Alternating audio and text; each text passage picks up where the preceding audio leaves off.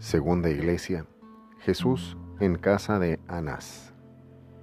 Jesús, maniatado como un vulgar malhechor, interrogado por Anás sobre sus discípulos y doctrina, responde con entereza y mansedumbre que pregunte a quienes le han escuchado y que saben bien lo que él ha dicho y enseñado.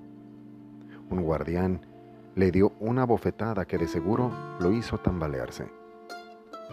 Jesús, te compadecemos, te damos gracias por la injusta humillación que sufriste al ser abofeteado.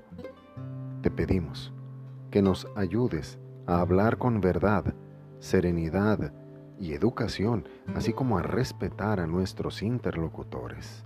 Padre nuestro que estás en el cielo, santificado sea tu nombre. Venga a nosotros tu reino. Hágase Señor tu voluntad en la tierra como en el cielo.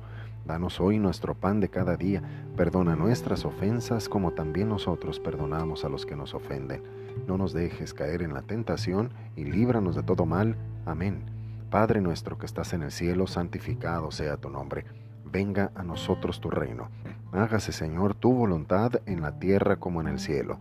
Danos hoy nuestro pan de cada día.